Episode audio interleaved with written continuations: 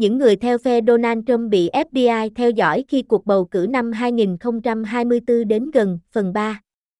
Tác giả, William M. Akin, Newsweek, ngày 4 tháng 10 năm 2023.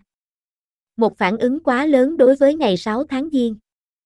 Ngày 6 tháng 1, giống như vụ 11, 9, đã gây ra phản ứng quá lớn từ một bộ máy tình báo trong nước đã không cảnh báo hoặc chuẩn bị cho khả năng xảy ra bạo lực hàng loạt vào ngày hôm đó.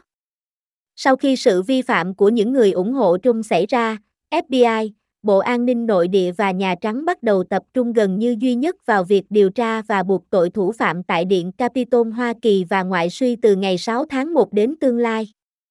Trong tuần đầu tiên nhậm chức, Tổng thống Biden đã chỉ đạo cộng đồng tình báo tiến hành đánh giá 100 ngày về mối đe dọa trong nước. Vào tháng 3 năm 2021, việc xem xét đã dẫn đến một tuyên bố công khai chỉ đơn thuần tuyên bố rằng những kẻ cực đoan bạo lực gia đình đặt ra một mối đe dọa gia tăng. Nó kết luận rằng mối đe dọa gây chết người nhất đến từ hai nhóm, những kẻ cực đoan bạo lực có động cơ chủng tộc hoặc sắc tộc, đặc biệt là những người theo chủ nghĩa thượng đẳng da trắng, và những kẻ cực đoan bạo lực dân quân. Kinh nghiệm của chúng tôi trên thực địa đã xác nhận điều này, Bộ trưởng Tư pháp Galen nói. Số lượng các cuộc điều tra khủng bố nội địa mở của FBI trong năm nay đã tăng lên đáng kể. Đề cập đến bình luận của Galen, một quan chức tình báo quốc phòng tham gia đánh giá nói với Newsweek, kinh nghiệm trên thực địa ở đây có nghĩa là ngày 6 tháng 1 và các cuộc biểu tình khác đặt câu hỏi về kết quả của cuộc bầu cử năm 2020. Nhưng khi nghĩ về mối đe dọa mới, đánh giá đã quay trở lại sau hai thập kỷ kinh nghiệm chống khủng bố quốc tế, quan chức này giải thích. Điều đó làm sai lệch sự thiên vị đối với việc coi các nhóm như Group Boys và Watchkeeper, cũng như các phong trào dân quân trên khắp đất nước, là vấn đề, bởi vì đó là những gì bộ máy chống khủng bố được sử dụng để tập trung vào, các nhóm như Al-Qaeda và ISIS. Thứ hai, quan chức này nói, các nhóm, trái ngược với các cá nhân, đưa ra một khuôn khổ hướng tới một chiến lược ngăn chặn bạo lực trước khi nó bắt đầu ngay cả khi có sự thay đổi về nguy cơ bị tấn công, sói đơn độc hơn bởi những người cực đoan trên phương tiện truyền thông xã hội. Các nhóm có tổ chức phù hợp hơn với bộ kỹ năng của cộng đồng tình báo. Mối đe dọa của người Mỹ không được hướng dẫn.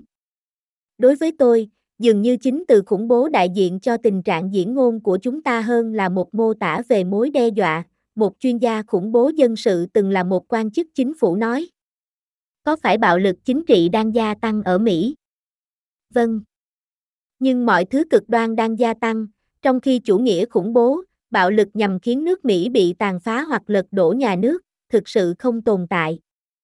Người ta có thể không thích rằng nhiều người bác bỏ trật tự chính trị hiện tại, nhưng họ vẫn đang cố gắng để ứng cử viên của họ được bầu, không thực hiện một số cuộc đảo chính để lật đổ chính phủ.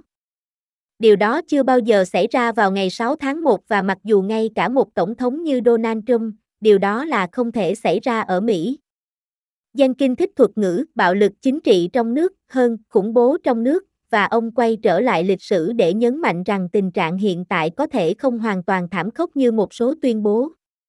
Bạo lực ở Mỹ ở mức cao đáng báo động, những người biểu tình và các nhóm nguy hiểm cho xã hội của chúng ta, chia quốc gia thành các trại vũ trang, đây là tất cả các mô tả, Jenkins nói, xuất hiện hơn năm thập kỷ trước trong báo cáo của Ủy ban Quốc gia về Nguyên nhân và Phòng chống bạo lực năm 1968. Jenkins viết, đối với tất cả sự đồng nhất ngụ ý ở các bang đỏ và xanh, chúng là những bức tranh khảm phức tạp hơn về chủng tộc, sắc tộc, tôn giáo và chính trị so với phía Bắc so với phía Nam. Cựu lãnh đạo Nhà Trắng chống khủng bố Christopher P. Costa lập luận rằng trong khi có một mục tiêu quan trọng nhất của chính phủ trong việc bảo vệ công dân Mỹ và tập trung không nao núng vào pháp quyền, mối đe dọa khủng bố trong nước chống chính phủ chỉ đến từ một tỷ lệ nhỏ những người Mỹ sai lầm. FBI, bất chấp những lời hùng biện và số lượng của mình, dường như đồng ý cục chỉ áp dụng các nguồn lực hạn chế để đối phó cụ thể với khủng bố trong nước và những nguồn lực đó chưa thực sự tăng lên. FBI chỉ có khoảng 4.500 đặc vụ, nhà phân tích tình báo, luật sư và các nhân viên khác trong các văn phòng hiện trường tập trung vào khủng bố, theo cục. Chỉ khoảng 1 phần tư trong số này tập trung vào khủng bố trong nước, cục phân bổ khoảng 1.100 nhân viên, hoặc tăng khoảng 300 người toàn thời gian kể từ ngày 6 tháng 1. tổng số chỉ khoảng 3% nhân viên FBI. Dữ liệu mật từ Văn phòng Giám đốc Tình báo Quốc gia cho thấy số lượng báo cáo tình báo được ban hành về khủng bố trong nước vẫn còn tương đối nhỏ. Trong số 11.945 báo cáo tình báo do các cơ quan trong nước chuẩn bị từ năm 2017 đến năm 2021, chỉ có 901, hoặc dưới 10%, liên quan đến khủng bố trong nước, phần còn lại chủ yếu liên quan đến các vấn đề quốc tế và bảo vệ cơ sở hạ tầng quan trọng. Đối với một vấn đề mà chính quyền Biden và FBI mô tả là tồn tại, các nguồn lực rất ít ỏi, một chuyên gia khủng bố khác làm việc tại một tổ chức tư vấn do chính phủ tài trợ cho biết. Có lẽ đó là cách nó nên như vậy, rằng FBI đang ở trong làng đường của mình. Nhưng đó chắc chắn không phải là những gì công chúng nghĩ hoặc mong đợi. Vậy chính xác thì khủng bố là gì khi áp dụng cho công dân Mỹ, và nó có áp dụng cho tình hình chính trị hiện tại không? Khủng bố trong nước được định nghĩa trong luật liên bang là các hoạt động trong nước liên quan đến các hành vi nguy hiểm đến tính mạng con người vi phạm luật hình sự của Hoa Kỳ hoặc của bất kỳ tiểu bang nào, và dường như có ý định đe dọa hoặc ép buộc dân thường, ảnh hưởng đến chính sách của chính phủ bằng cách đe dọa hoặc ép buộc hoặc ảnh hưởng đến hành vi của chính phủ bằng cách phá hủy hàng loạt, ám sát hoặc bắt cóc. Chính phủ thường sử dụng các thuật ngữ khủng bố trong nước và chủ nghĩa cực đoan bạo lực trong nước phụ thuộc lẫn nhau, mặc dù có những khác biệt tinh tế, quan trọng nhất là chủ nghĩa khủng bố được định nghĩa theo luật định và chủ nghĩa cực đoan tránh nhãn hiệu khủng bố. Theo FBI và Bộ An ninh Nội địa, từ bạo lực rất quan trọng vì ủng hộ các quan điểm và hoạt động chính trị hoặc xã hội, sử dụng hùng biện mạnh mẽ và thậm chí là chấp nhận triết học tổng quát về các chiến thuật bạo lực không nhất thiết cấu thành chủ nghĩa cực đoan bạo lực và do đó được hiến pháp bảo vệ.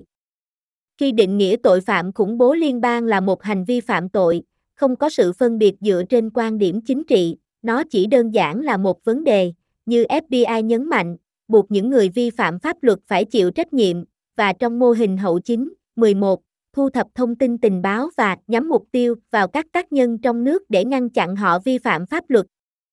Các chuyên gia đồng ý rằng khi cuộc bầu cử năm 2024 đến gần, sẽ có áp lực lớn hơn để ngăn chặn vi phạm pháp luật, một điều đòi hỏi sự xâm nhập của giới chính trị và các hoạt động gây tranh cãi khác của chính phủ.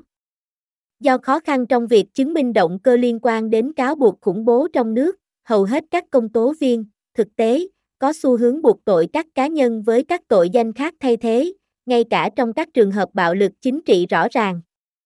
Bộ Tư pháp đã sử dụng một loạt các đạo luật hình sự để truy tố các cá nhân tham gia vào chủ nghĩa cực đoan bạo lực gia đình, bao gồm các cáo buộc liên quan đến súng, đốt phá, bạo loạn, tấn công các sĩ quan liên bang và, trong trường hợp ngày 6 tháng Giêng, thậm chí xâm phạm vào các cơ sở của chính phủ.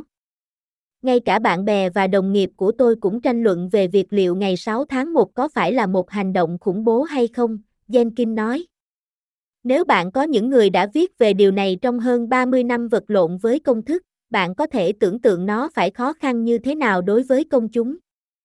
Jenkins nghĩ rằng bản thân thuật ngữ này là một sự phân tâm. Quan chức tình báo cấp cao làm việc tại Văn phòng Giám đốc Tình báo Quốc gia cho biết những lời hùng biện của ông Biden về chủ nghĩa khủng bố trong nước có thể khiến các đối thủ của ông có hành động cực đoan hơn, đặc biệt là những người hiện đã mất niềm tin vào các cuộc bầu cử hoặc tin rằng hệ thống đang gian lận chống lại họ. Vì vậy, chúng tôi có Tổng thống tăng cường những lời hùng biện kích động của riêng mình, điều này khiến Donald Trump và đảng Cộng Hòa cũng làm như vậy, điều này ảnh hưởng đến các phương tiện truyền thông, ảnh hưởng đến lời hùng biện, ông nói. FBI